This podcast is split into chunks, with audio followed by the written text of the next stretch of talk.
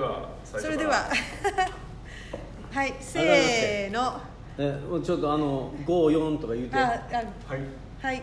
41はい。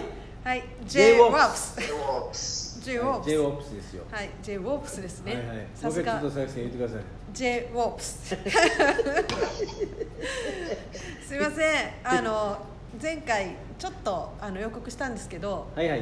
今日はゲストであのアメリカから、えー今だいぶ夜遅い時間帯なんですけどもうはい。12時前ぐらいですかね、しかもね24時前ぐらい。収録1回目失敗しましたからね。失敗しましたテイク2ということであの改めてあの渡辺ないですよテイク2君よろしくお願いします。もう失敗してもそのままはい、でやりも続けるのこうして、ね、進化していく J-WOPS ですが、えー今日は渡辺玲君に、えー参加していただいてます。よろしくお願いします。はい。お願いします。よろしくお願いしはい。ます。えー、と前半は、えー渡辺君の、えー紹介、えー留学までの道のりとかそんなの聞こうと思うんですが、えーはい。今は、えーウェストバージニア大学、えーはい。ウェストバージニア州にあるウェストバージニア大学はい。バスケットでいうとはい。ディビジョン1ですね。カンファレンスはなウエストバージニア州です。な何バージニア州？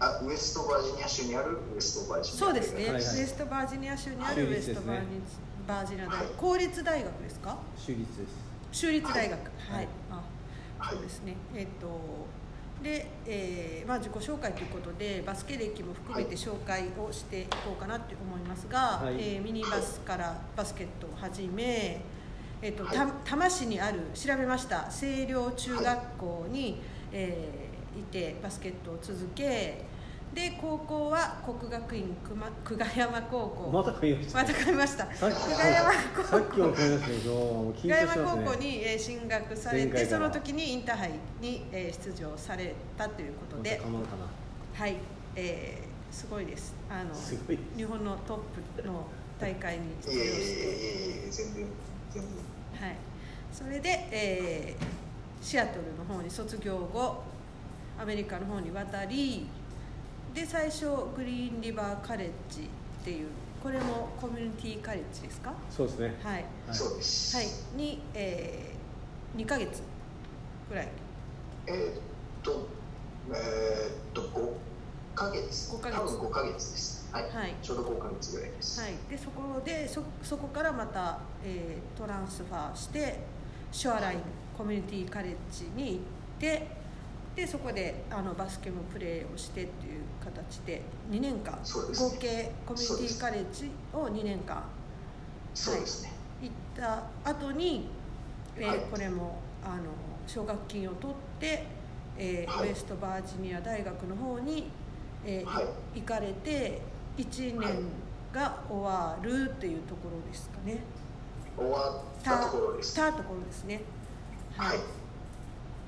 で、えーこのコロナの状態になってしまった今っていう感じなんですけれども、はい。はいえーとまあ、ちょっとさっきあの最初につないだ時に現状を、まあ、あの簡単に聞いたんですけど、まあ、自己紹介で留学のこととかいろいろあの聞きたいところであるんですけど今のあのはいリアルタイムで昨日、ね、大学の練習が2週間あの延期になっちゃったとかあと今日のニュースとかっていうので、えー、と留学生の、まあ、アメリカでの勉強がピンチだっていうような話を、えーちょっと聞かせてもらえるとありがたいかなと思うんですけど。えーっととりあえず今今どんな感じかっていそうですね。はいはいえーっとまず3月の半ばにえーっとまあ NCA の方からていうか NCA トーナメントとそのディビジョンのカンファレンスが中止になってしまって、まあ、シーズン、まあ、昨シーズンは終わりきらずに、まあ、途中でシーズン途中で終わってしまったんですけどそこからずっと、まあ、何もできずに、まあ、まあクラスだけを取っているっていう状況がずっと続いてたんですがえっ、とまあ1ヶ月ぐらい前ですかねに、えー、と一応このスケジュールで、えーとまあ、活動再開しますっていうふうに、まあ、連絡が来たんですよね。でそれが、えー、と6月28日に、まあ、全員プレイヤーとマネージャーとまあ、マネージャーの人数はまあ多少は少なくなってはいたんですけどそのプレイヤーと、まあ、そのスタッフとか帰ってきてウェストバージニア州に帰ってきて7月2日に検査を受けます。で4月6日から、まあ、今日ですね。今日から再開予定だったんですけど4月の2日に検査をしてその検査の結果でプレイヤー5人と、まあ、マネージャーの子1人、まあ、記事にも、ま、なってたんですけどもプレイヤー5人とマネージャー1人が、まあ、陽性コロナウイルス陽性反応が出てしまいっていうのを受けてで昨日ですね。昨日、まあ、もう2週間。本来は今日からスタートするはずだったけども、まあ、2週間延期とりあえず延期をしましょうと。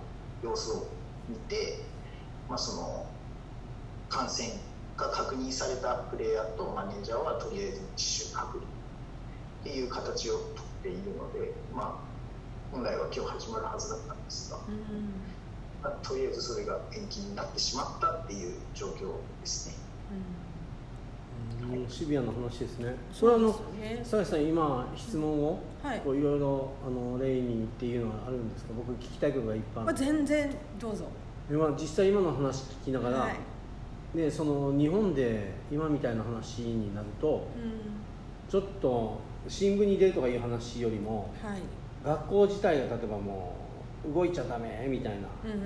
とか、うんもうスポーツ例えばね関西僕らがいると、うん。関西のリーグとかもうおいおいみたいな、うん。あそこ出たらしいぞ。試合がちょっともう先延ばそうかとか、どうなるかわからんなっていうなんかその一つ出ただけでこう横並びにもう全部がダメみたいな空気になるんだけど、そのレイが今回集まってで陽性反応が出ました時のみんなのあの雰囲気とかあとは対処とかまあそれに伴うなんかこうなんかこう気づきというか周りが今こんなことでざわついてます。もしくはあまりみんな気にしてないですねみたいな。なんかちょっと日本と違うところを聞きたいなと思う。ん。だけど、はいえっ、と、まあ、まあ、そのまず NCA から、うん。まあ、だんだんそのなんていうんですか、まあ、自主的なワークアウトを始めていいよっていう許可がまず出たんですよ、まあ、様子を見ながら各自大学の判断とそのディビジョンのあディビジョンじゃないカンファレンスの、えー、と判断で、まあ、徐々に始めていいですよっていうお達しが出たんです。ということは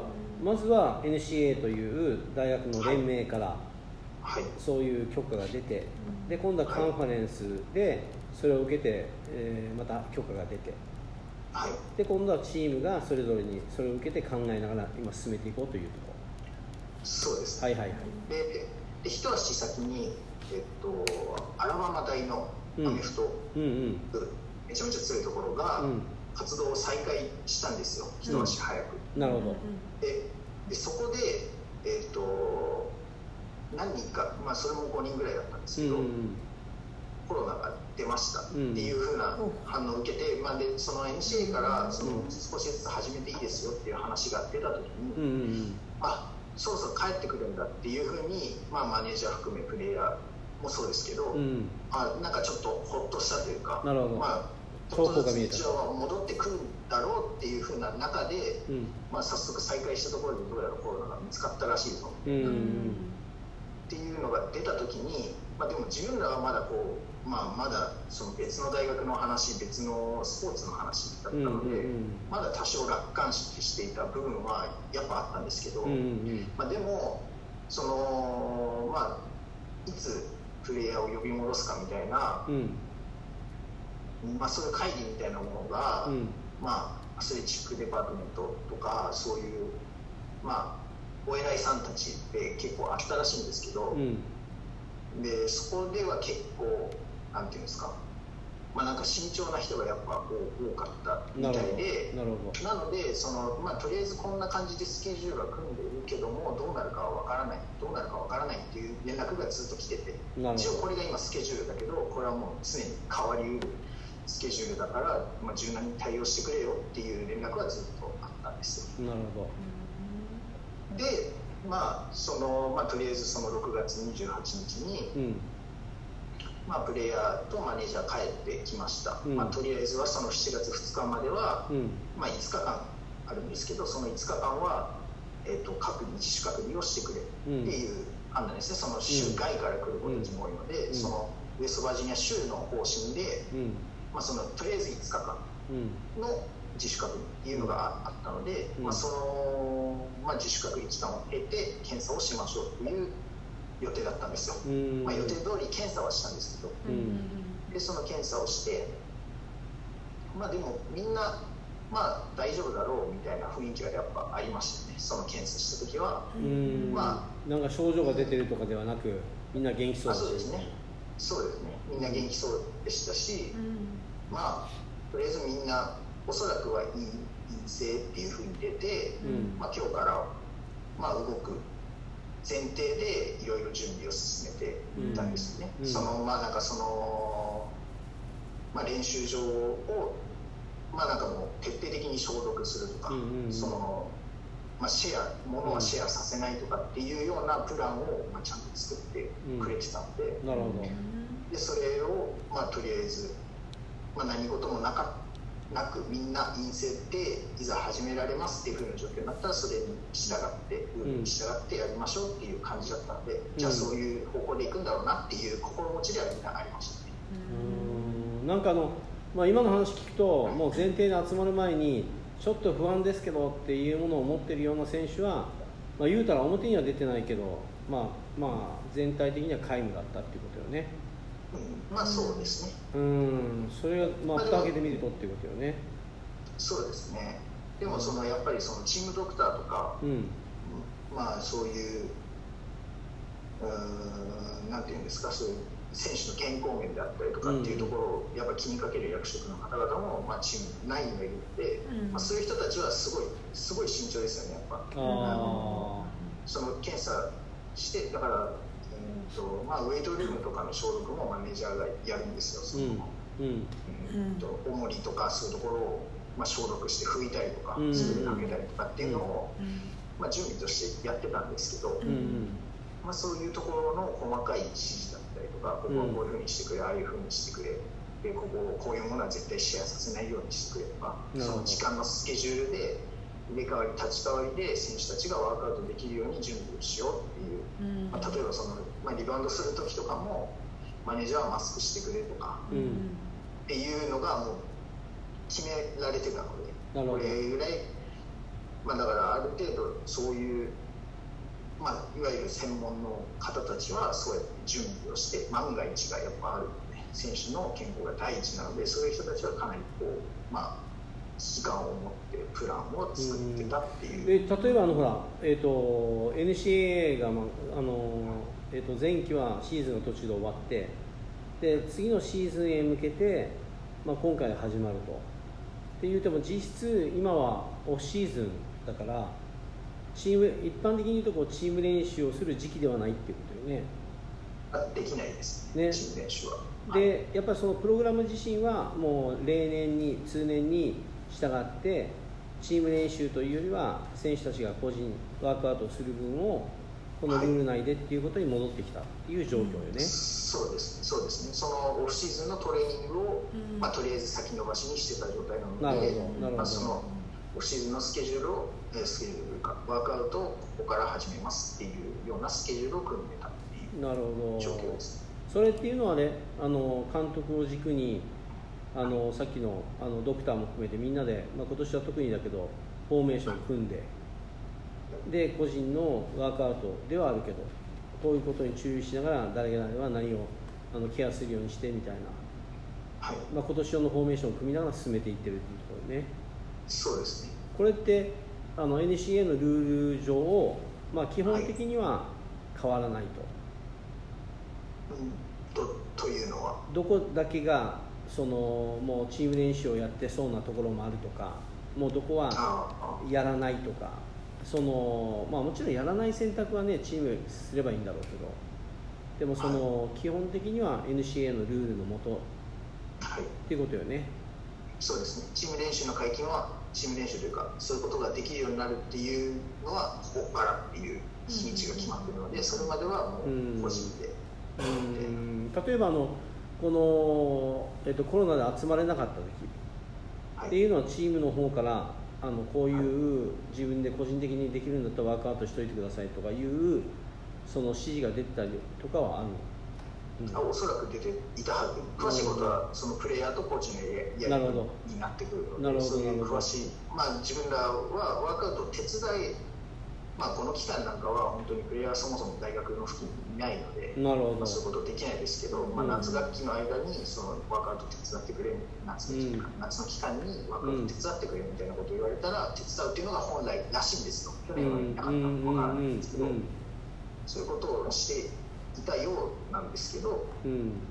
でも今年はそういうことができなかったので、まあ、おのおの、うん。まあそのまあ、SNS とか見る感じでは、プレイヤーたちは自分たちで、まあ、なんかそのプライベートな、プライベートジムが、まあ、アメリカはそこら中にあるので、うん。そういう、まあ、コネとかっていうところで、うん。まあ、練習、自分が練習、トレーニングできるところを確保してっていうふうにやってたみたいです。うん。なんかあの、まあ、せっかくね、レイが、まあ、特にマネージャーというかスタッフ側でいるから、言うたら選手ではあまり聞き慣れないことよとかも、まあ、コーチとかから依頼されてあの受けるから、言うたら NCA のルール、まあ、ににもこう選手よりも詳しくなるというか、気にしなきゃいけないというか。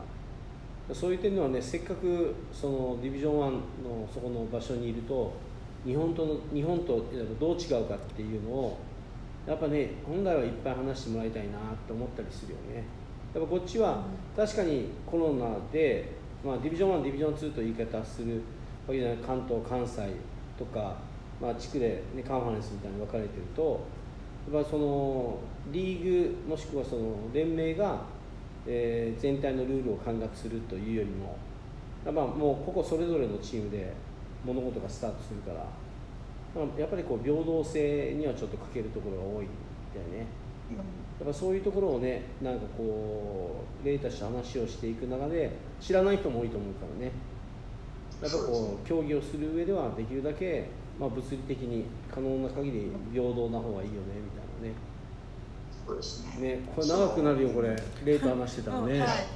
特に僕が僕が話したければ、うん。ずっといきますからね、これね。えわかりました。なんか生活はどう？レイ君外に出る時間とこの時間が時か間なんですよね、これ。で、これ一回、ちょっとね、あの前前半、後半に分けた方がいいですよね。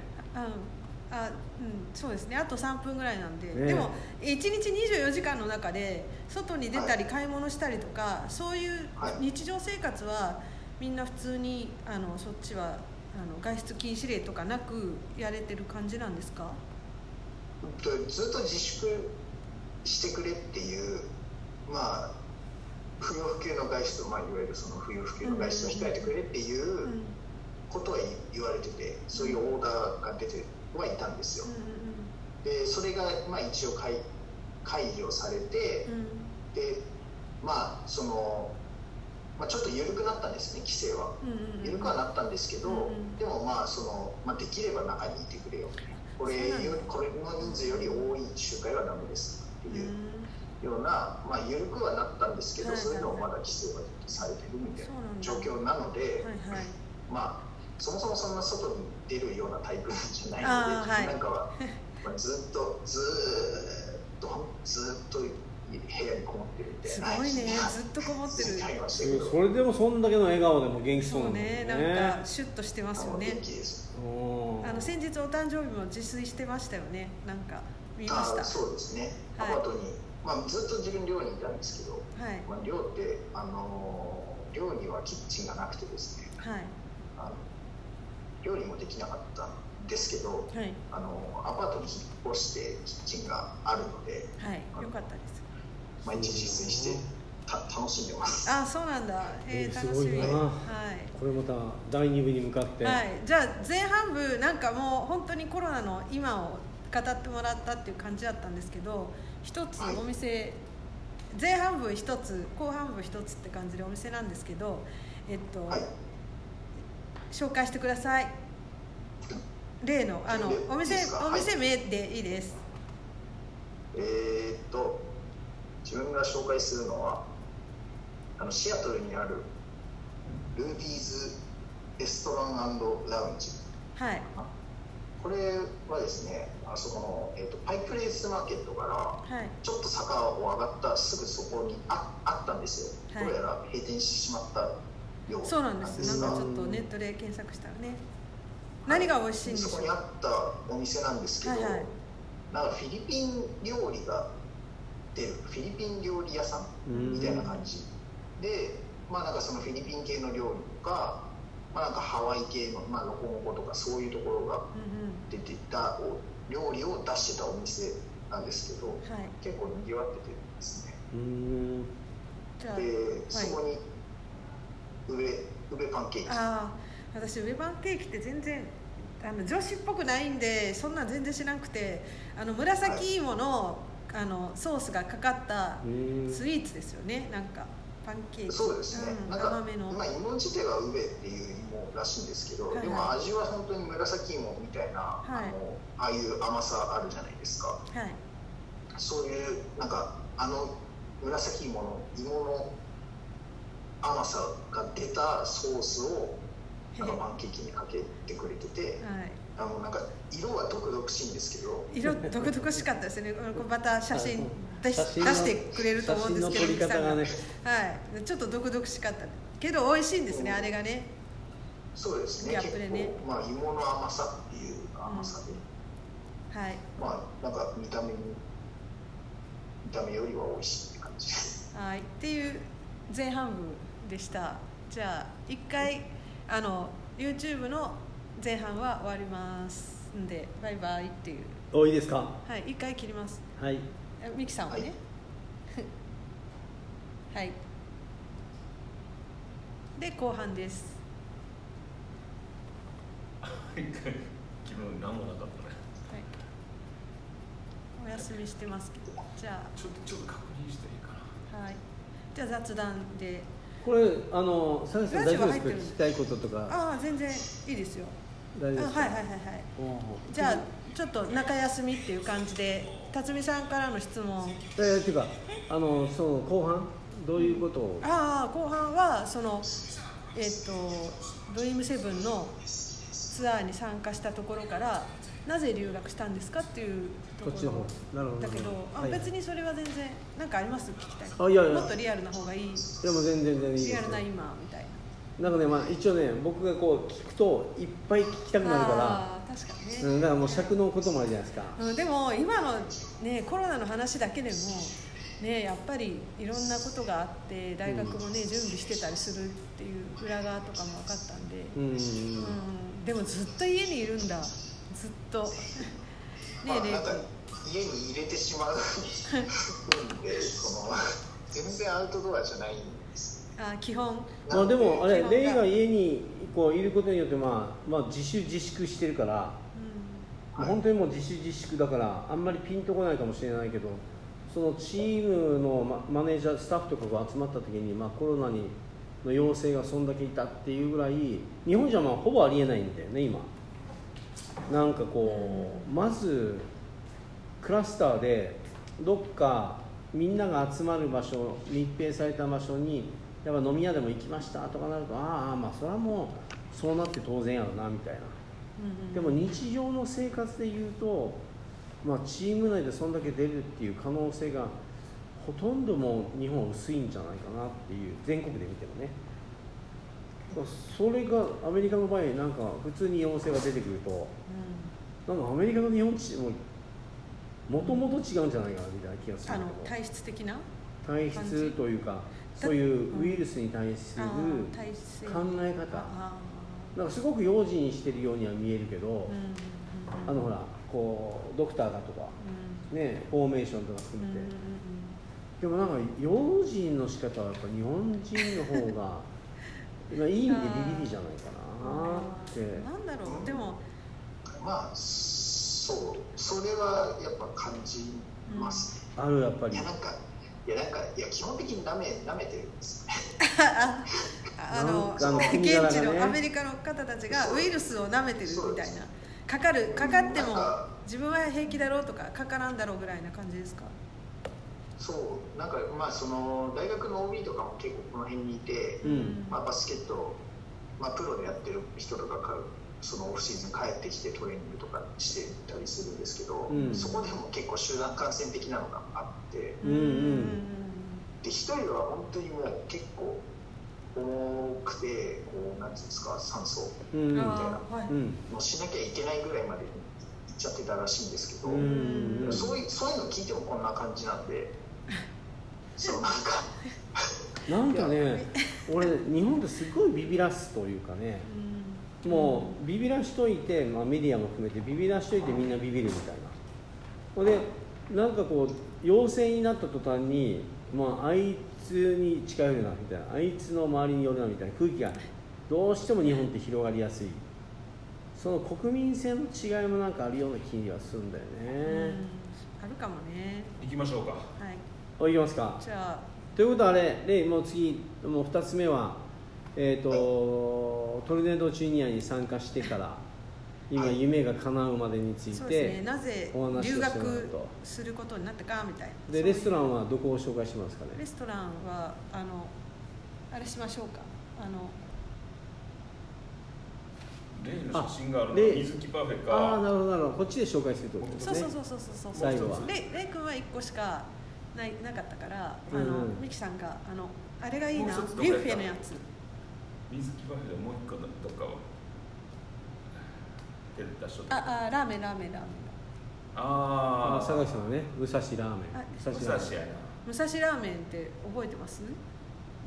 あのススターバックスリザーブの上の麺屋武蔵。つけ麺武蔵みたいなああの時あの時の写真とほんでみゆと誰や？はいはいはい。2回ぐらい誰行ってるんだ。やと行った？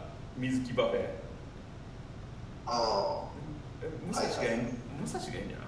じゃあ武武蔵蔵ラーメンにあしときましょうかねつけ麺屋でしたっけ？うん、ラーメンラーメン食ったけどつけ麺ラーメンやな。麺屋武蔵やな。ですよね。麺屋武あの蔵なんかとんかつが入ってるラーメンや。あー乗っ取ったのとんかはい。じゃあなんかあんまりイメージも俺もないんやけど。つじゃあもう武蔵でいきますかはいじゃあ武蔵ラーメン。あまあ武蔵でええか。はい。いいじゃあはい。じゃあ。それもまた321でこうウォックスっていうところから、そうですね。うんラジオはね、淡々と流れてますけど。はい、もう今日はあのラジオをお聞きの皆さんも第2弾でいきますからね。はい。一緒やな。綺麗に映る方がいなんか今日は特別バージョン。なんでライティングまでされているいよしいやいきますよ。はいそっちでちょっちょっとまだちょっと。はい行きますよ。はい。はい。五四32はい始まります。はい J ワープスまた今はいどうぞはい。それはもう決まりで J すね。ワープスですね。はい、はい。今日は、えー前回に引き半続き。前回に引き続き渡辺玲君はい。に登場していただいてます。前回はよろしくお願いします。コロナの今コロナの現状と、はい。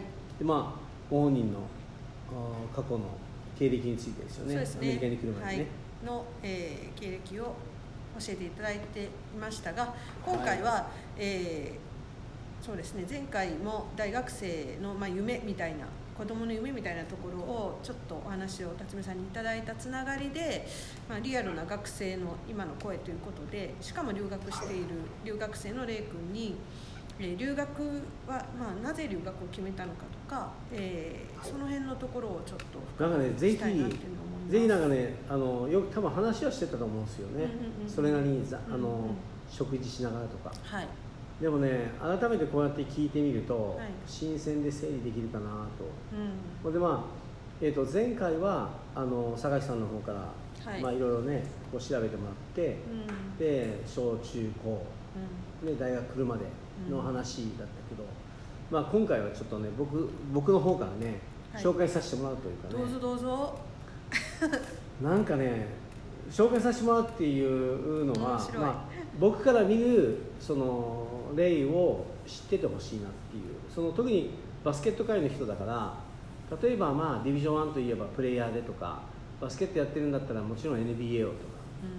っていうう世界にいる人たちが多いと思うんですよね、まあ、もちろん子供はそれをね夢に描くっていうことは当然でいいと思うんですけど大人もそれに便乗するみたいな。でまあプレイヤーでいることの方がまあよしとしで、えー NBA に行くことの方がよしとするうんみたいな、でもねさっき前回話をしたそのコロナもそうだけど言うてもバスケットは飯が食えないですよね。うんうん。うん。だから僕らのトルネード活動でやってるっていうのは何かっていうとバスケットで飯が食えるっていうことよりもやっぱりこう人柄ですよねその人がどんな人か、うん。でバスケットというツールを使って、まあ、仕事をする時もあると。でもバスケットができなかったとしてもなかったとしてもその人柄が、えーこういうことでも仕事ができるっていう点で言うとちょっと長くなりましたけど、もはい、うね 長くなりましたけど。鉄板なんですよ、もうはいねそんじょそこらのねバスケット界のね大人はね、まあはい。僕が言うのはね。もうね絶対頭が下がると思います、はい、じゃああとは30分ほど時間があるんでこっちは20分ほどですけどあの尺が決まってるんでそこではい。うまく質問しながら、レイ君がなぜ留学にまで至ったのか。切りますね僕の話。はい 切りますよ。もう時間は有限なんですよ。今からぐっと盛り上がっても例の紹介が上がるところだったの。はい。はい、どうぞ。お願いします。はい。西田辰巳氏お願いします。どうどうどういうことですか？あわえじゃあえ留学のきっかけ？はいはい。はいはい、はいまあ、そうトルネード陣営に参加してもらったことうんうんうんもあって、もうちょっと写真上げてきましたけどはい。もう可愛いかフェイスブックであれは中学の何年生？2010あれ2000は小学校6年卒業した時ですね、はい。えっと中学校に上がる時。えー、可愛いけど存在感あるそんな時にシアトルにあのトルネードのキャンプに参加したのが初アメリカですか？えっとまあ一度旅行でサンフランシスコに行ったことはあったんですけど、はいはいはいまあバスケットでっていうのは、まあ、そこが初めてえです、ー、じゃあもともと海外に行ってバスケットをしたいなっていうあの思考ではあったっていう感じですか？その中学の頃から。うんとまあ、小学校の頃からとにかく NBA 大好き。こううん。うん NBA まあっていうかまあバスケットがとにかく好きで、うん。まあ日本の大学生のも見てましたし当時は JBL とかも見てましたし、うんうん。っていう、まあ、とにかくバスケットが好きで。で NBA も好きで見てて、うん。ここ半端ねえなみたいな。あっていうのがやっぱ小学生の時やっぱ憧れみたいなのはうん。ありましたね。でまあそのキャンプこんなことをやってますみたいなのを、まあ、両親が教えてくれたんですけど、はい。まあそのへまあ、でどういうキャンプなんだろうみたいななんかこういうキャンプがあるらしいよみたいなのを母親ってね両親が見せてくれた時に、ーうん。まあバーって見ますよね。スケジュールとかも。見たんで、はい。はスケジュールを見た時に、はい。そこにあったのが、うん。あのブレイザーズとサンダーの試合がうん組み込まれてて、はい。NBA 観戦があります。はい。いやなんか本当最初すごい不純な理由ですけどいや NBA 見たいなっていう本当それですよね、一番大きかったのはその時はやっぱり。うん。これ行ったらいけるんじゃんみたいな。そう。いやもうあのあのサンダーやあの当時はあのデュラントとかウェストブルックとか、ハーデンとかみんなまだいた時のサンダーですけど、はいはい。あのサンダー見て、うんうん。いやそりゃ行くでしょうみたいな。でもなんかあのそこはちょっとなんかやっぱ、まあ、アメリカでバスケしたいみたいな、まあ、NBA みたいな憧れはありましたから、まあ、なんかそう行ってみたいんっていうのを両親に一伝えて。般的に僕らがトルネードアカデミーってやってるじゃないですか、うんうんうん。だからレイはそこのあのプレイヤーではないんですよね。アカデミー生じゃないんですよね、はい、あそのまあ言えば一元であの外部から参加したあうんのお子さんっていう感じですね、はい。だからその NBA っていう今のポイントとしてはそういうところだと思うんですよまずはね、うんうんうんうんでそれも紹介いただいたのがあのアンタカさんっていうあはい。安藤隆夫さんそとお父さんとかあもともとあれ高校かどっかの先高輩校の、はい、先輩。そういう縁もあって。あんたかさんつながりもあり。そうなんですよ。あーそうなんだね。なので関東の方からの参加者で、はいよく、まあ、NBA 見たいってのも分かるけど一人ですからね。はい。友達がいない中に行きますからね。すごいですよね。そういうのがね。うん。ね。すごいでで最初のそのツアーのキャンプの感想っていうのはどうやったんですか？行ってみて。うーんまあそのまあ辰巳さんもおっしゃってたんですけど自分あのトルネードアカデミーとは全く関係ないところでバスケットをずっとしてきたんで、うん。そのまあまあ、ジェイソンの指導をこう受けた時にあこんなバスケの教え方あるんだっていう知らないなんか教え方うんばっかりだし、はい。まあなんかし言ってることはすごいわかるんです、まあ、そそうだねそうだねっていう、うんなんかスッて入ってくるみたいな感じがやっぱあったので、まあそのキャンプを通してなんかアメリカでバスケしたいなみたいな気持ちはこうなんかグッて、まあなんかまあそういう感情を持つようになりました。でもそこにねリンクリンクするってもちょっと珍しいタイプなんですよ。ああアメリカでの小学校6年生ですよ、はい。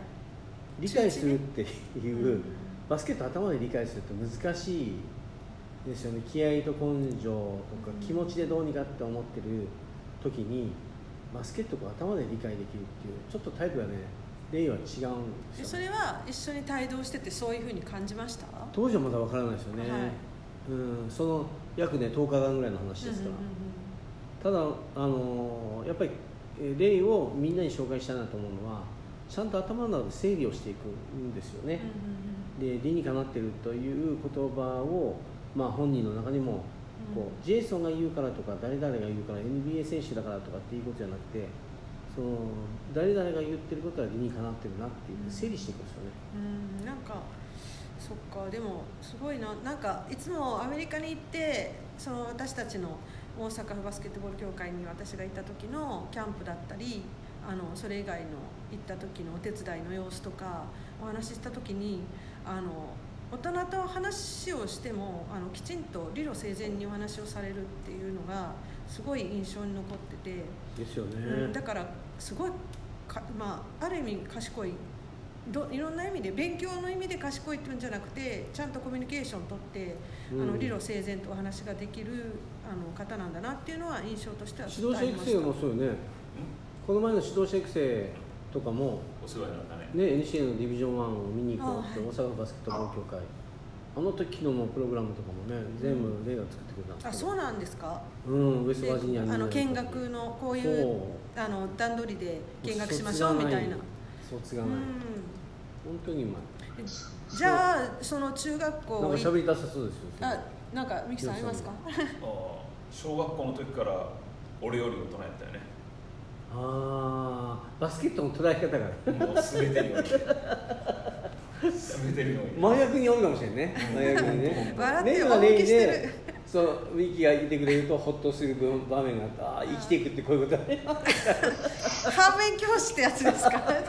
すごい言っていいのか笑って受けてますけど。理屈じゃないなみたいなね。ねレレイの場合はこう全体をオーガナイズしていくっていうリーダーっていう点では非常に僕らこう年齢が上でもね、なんかこうついていけますよね。うんうん、なんか逆にこっちが頭下がっちゃうぐらいうん本当本当派手にアピールとかしないのにちゃんとノートみたいなあの、ね、アプリの,、ね、あのブログみたいなのもきちんと記録に残ってたり俺とか。もしげちゃんがね文章残ってるし。バモスだったっうん。け、ねどこだっけ？バモス場所は。なんていうの？漢字は旗野みたいな。あ関東の。うん。もうなんかねずっと読んでくれてるみたい。うんなんかコメントくれてた、うん、結構あのファンファンというかあの隠れファンっていうかね。いや登録してる方多いですよね。読者で。ももう1000人弱ぐらいあの、えい。やでもあれあれわかんないんですよ。え人かス人かなんとか。そうなんだ。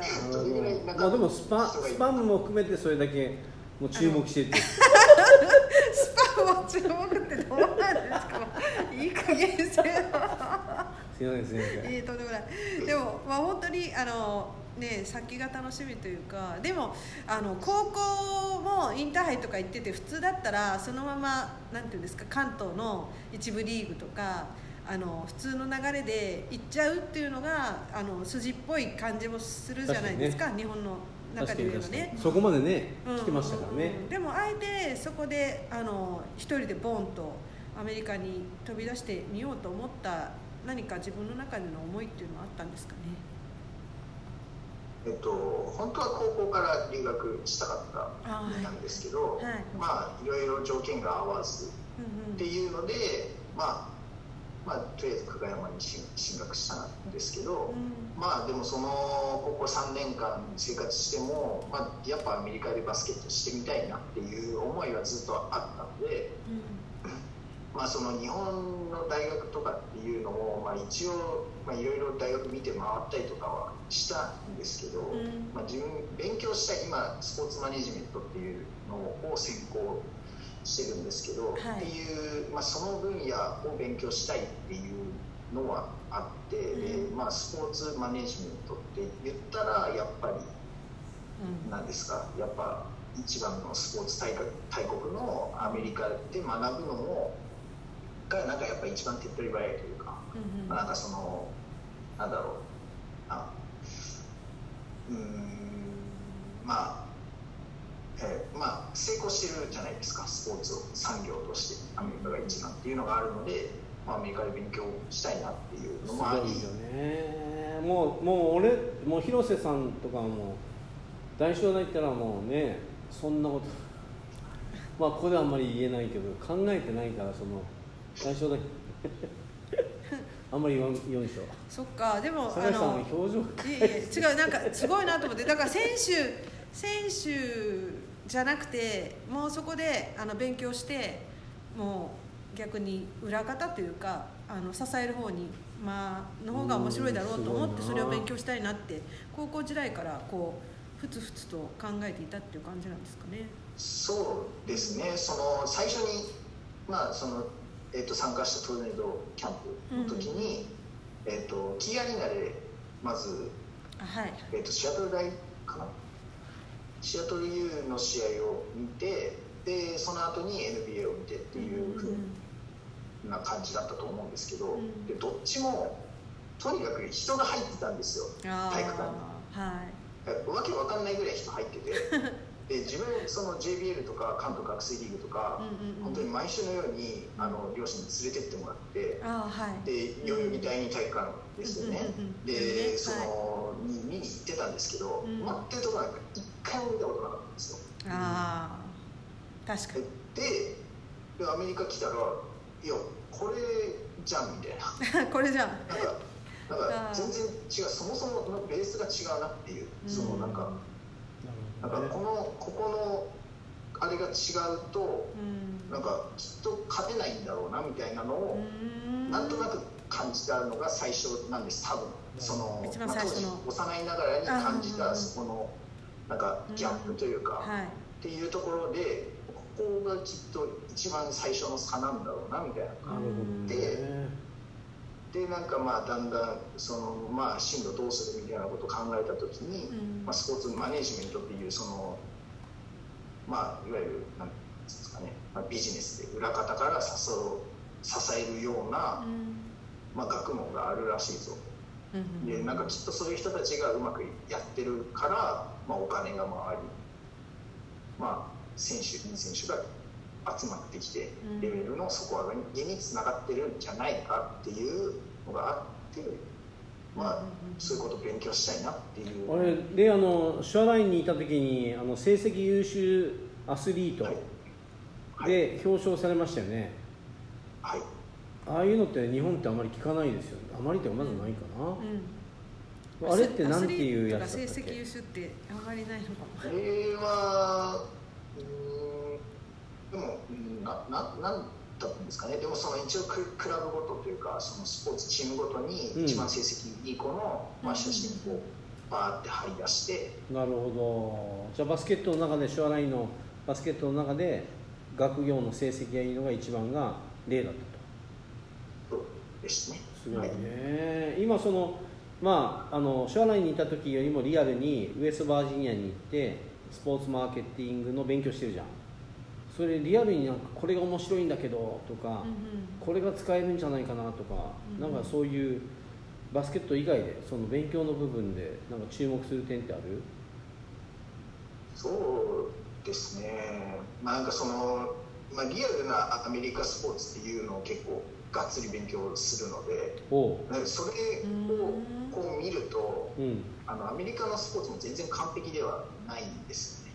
ほう。そのまあお金が回ってるがゆえに出てくる問題っていうのがすごいいっぱいたくさんあって。っていうのをこう見ると、うん。なんか結局何が正しいんだろうみたいな状況になってるのが今正正直なところ。面白いね。レイは気づくところが面白いね。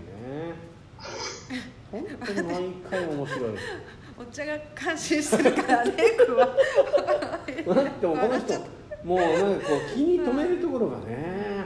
じゃあこれからじゃあさらにアメリカのねスポーツビジネスもさらに勉強してでまあ日米の違いとか、まあ、そんなも感じて先の進路選択みたいな風になっていくんですけどあのあと1年ですか？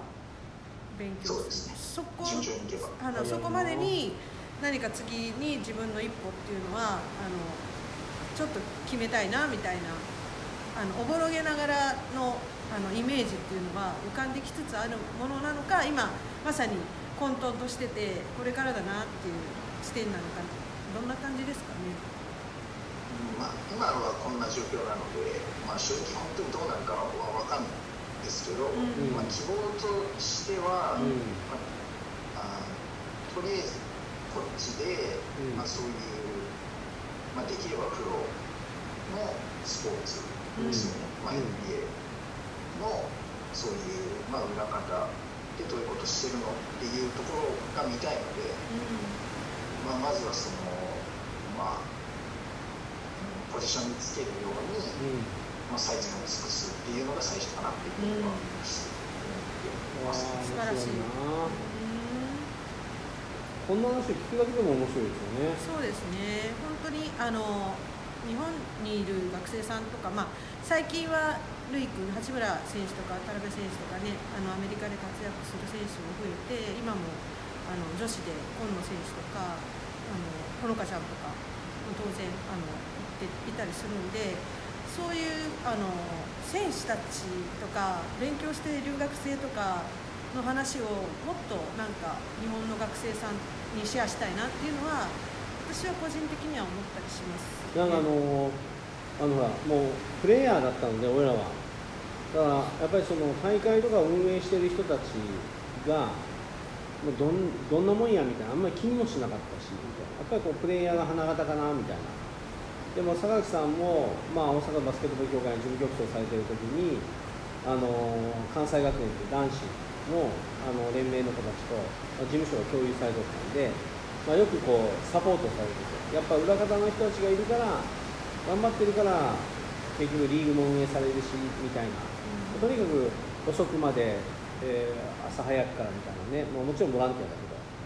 大人になってみてやっぱりそういう舞台舞台設定をちゃんとやってくれる人たちがいて初めてプレイヤーは生きるんだなっていうのを本当に大人になって知ったからまあでも若いうちってどうしてもねあのきらびやかな目立ちたいところに行きたいっていうのは多いだろうね。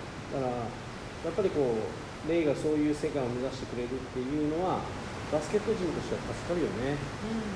うん。大事な世界だもんな。まああっという間に時間来ましたが。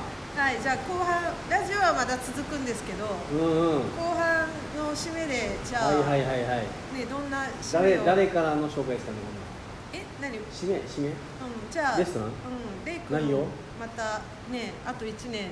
ちょっと今留学生活どうなるかわからない感じなんですけどはあのまた引き続き頑張ってあの勉強してほしいと思うしあのすごいあっという間に終わっちゃったんであの継続的にあのうちの番組に出ていただいてよろしいですかね。よろしくお願いします。もう強引ですねこのディレクターは本当にねうちあのご利用しよご利用しなんでよろしくお願いします。はい。リングネームがブルドーザースカシっていううんおっとね笑い そのまんまなんですけど、あの第2弾3弾ってテーマ決めて、あのざっくばらんの話していきたいと思います。あ の 一番ミキさん笑ってませんなんか。本気で笑ってる本気で笑って。はいじゃあえっとパート2のお店は何でしたっけ？武蔵あはいメインやメイン屋武蔵。メインや武蔵メイン屋武蔵って日本にもあるんですけど、それとは別の店なんですそうなんや別らしいああ別の店。どうもねはい。うんつけ麺屋さんですかね？つけ麺？つけ麺食べました。つけ麺を食べた記憶が。あいやレイりますもそこにえっ、と誰と行ったの？誰と言ったっけ？なんかようさんで行ったね。あまた寮後でじゃんじゃんって写真が出てくると思うんですけおどー。シアトルの。でもアメリカってあのシアトルって結構ラーメン屋さん多かったですよ。増えましたね。私の印象はい。でもちょっとお高いですけどあのラーメン屋さん結構いっぱいありましたうんね、増えましたね、はいあれ場所はどこ？どこ？どの辺にあったの？あのスターバックスリザーブの。リザーブの。上。パインスターバックスリザーブの上だそうです。上、うん。もうあれ一二個階じゃない筋違いだとこ？うん。一筋か二筋向こ。はいはいはいはい、はいあのちょっと斜めになってるとこ。うん。ああなんかあったな。うん、そんな感じで、うーん。はい。まあラジオのもあと10分ぐらいなんですけど。これウエストバージニアってあれ、はい。ラーメン屋さんやっぱりある？あある？ラーメン屋。あ一個山っていう日山本人が経営されてるところが。まだ行ったことないんですけどどう。やら美味しいちゃんとしたラーメンらしいあでへー。でぜぜじゃあ次回レポートをしてもらおうかなね面白いですね。落ち着いたらこれが。でそっちでは車持ってる自分で。買った買ったああじゃあ移動は可能なんだ、えー買買いましたよ。はい見ましたよ。なんかフェイスブックに。あそうなんですか、はい写真撮ってるのね。なるほどね、はい。はい。でも憧れの車何でしたっけ？あのかっこいいやつ。あのすごいかっこいい車。これこの前シアトル行った時これですよって写真見せてくれたすごいおしゃれな。えもう忘れちゃった？じゃあ終わっときます。ブルドーザーブルドーザー終わっときますみたいな振っといて終わるみたいな。じゃあひどい。な私も名前忘れちゃったんで。よしや、はい。じゃあじゃはい。じゃあ今日はこの辺で大笑い。で終わってみますかあはい。あのね YouTube は終わりますはい。ありがとうござい。ました、はありがとうござい。ましたありがとうござい。ましたはいでラジオはあとえ9分ほどあります。はいはいこれでよかったんですよね、はい。はいあもういいです。もう。ズームはねまだ。例の魅力は十分伝わったかな。伝わってないですね。もうあのでも伝えたいんだけど話したいことがいっぱいありすぎて。出てきたね。うん本当に本当に。だけど、そのもしかしたらこっちに帰らなきゃいけないような状況があるっていう話、うん。それはちょっとでもなんかさっきの、うん。ね、始まる前に例から聞いて、でそういうビザの件とかでうん。留学生とかも、うん。じゃあ帰ってみたいな。うん。あれってでもなんかまあよくよくアメリカを知ってるわけじゃないけど、うん。アメリカってこう仕掛けというか、うん。とりあえずバーンと流しておいてうん。でそれに対して「いや反対反対」って言ってるおお反対かおおじゃあまあいいか」みたいうん。ななんかこう決定するというよりはなんかそういうやり取りがうまそうな気がするな、あやり取りとは？あそういう、うん、日本だとほらもう決めて話をするみたいな。うん、ああそっか、うん。もう結果結論ありきで先生が会議を言うからもうやるみたいな。こうしなさいみたいな。うん。うん先生こうこうおええと思うんだけどなみたいな。多分みんながこうざわついて、あうん、でなんとか様子が見えてきて。ああじゃあこうしようかみたいな、そんな感じのような気がするな。ああ向こうがね。うん。そっか。でもなんかうん。でもまあ、まあ、あのほのかちゃんはもう向こうに行けてない感じなんですか？こっちにいるおそうですね。まだまだなんですか？だから大学によるのかもしれないですよね。本当に。あのシーズンってありそう？いや本当に何にも分かんないです。そうね。まだ。なんか俺が例えばほらもし NCAA でもしカンファレンスの関係者だったらって俺が何考えるとまあリーグは難しいなと。その決めていくのがね。まあなのでトーナメントしようかと。ほんでトーナメントだとまあその時その時にこうやりゃいいだけの話。OK って言ったらその日に集まる。でリーグ戦ってこう続いていったものを成績化していかなきゃいけないから。だからトーナメントを例えば 5, あの5つやると。だからもちろんね陽性で来れなかったっていうところも出てくるけどそこは不戦勝不先輩でもやっぱね少なくともゲームができる可能性はあるわけだからみたいなね。だからシーズンをこれまでのシーズンはできないけどあ今回の NBA みたいなもんよね。うん。だからなんか俺だったらそういうふうに考えたらもう今から予定が組めるけどもともとリーグ戦をやろうと思ったら予定が組みにくいからもうそっちで行こうかなっていうのをなんか提案してるんじゃないかなとかね。いやそうですね。でもその、うん。本当に大学スポーツってしシビア運営が結構大変で、まあね。でこういうのも結構あの、まあ、自分そういう専攻なのでこういうことを勉強するんですけど、うんうん。ディビジョン1の大学のうん。うち、えっとスポーツのこの運営で利益出してるのって10%しかないんですよ。まあね。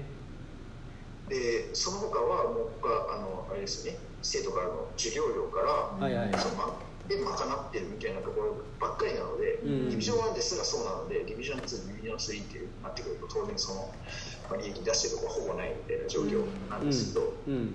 でえっ、とまあこれはアメフトの話、まあ、まあバスケットもそうなんですけど、うん。その強いところと、まあ、ノンカンファレンスでゲームをやるうん。っていうふうになった時の収入って本当に大事なんですよ、普段ってまあいくらアメフトバスケットって言っても売り切れないチケット売り切れないところってどうしてもあるんですけど、うん。うん。強いところとやるってなったらすごいたくさん人が来てくれるんで、はいはい。そういうところでチケットのセールスグッズのセールスで売り上げを出してるっていうでなんとかつないでるなんとかつないでるっていうまあちっちゃい学校、まあ、ちっちゃくなくても、うん。まあ、中ぐらいの学校でもそういう学校ってすごい多いので、うん。ここで今年仮にそのそういうなんていうんですかでっかい大学と試合するっていう機会がバーンってなくなっちゃうと、うん。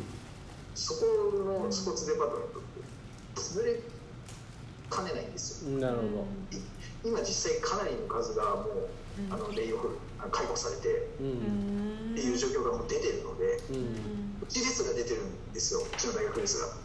うん。それはねでかい大学ですけど。うん。っていう状況なのでこれでまあもし仮に、まあ、シーズン本当にでき,、ね、できなさそうとかっていうふうになってくるとうん。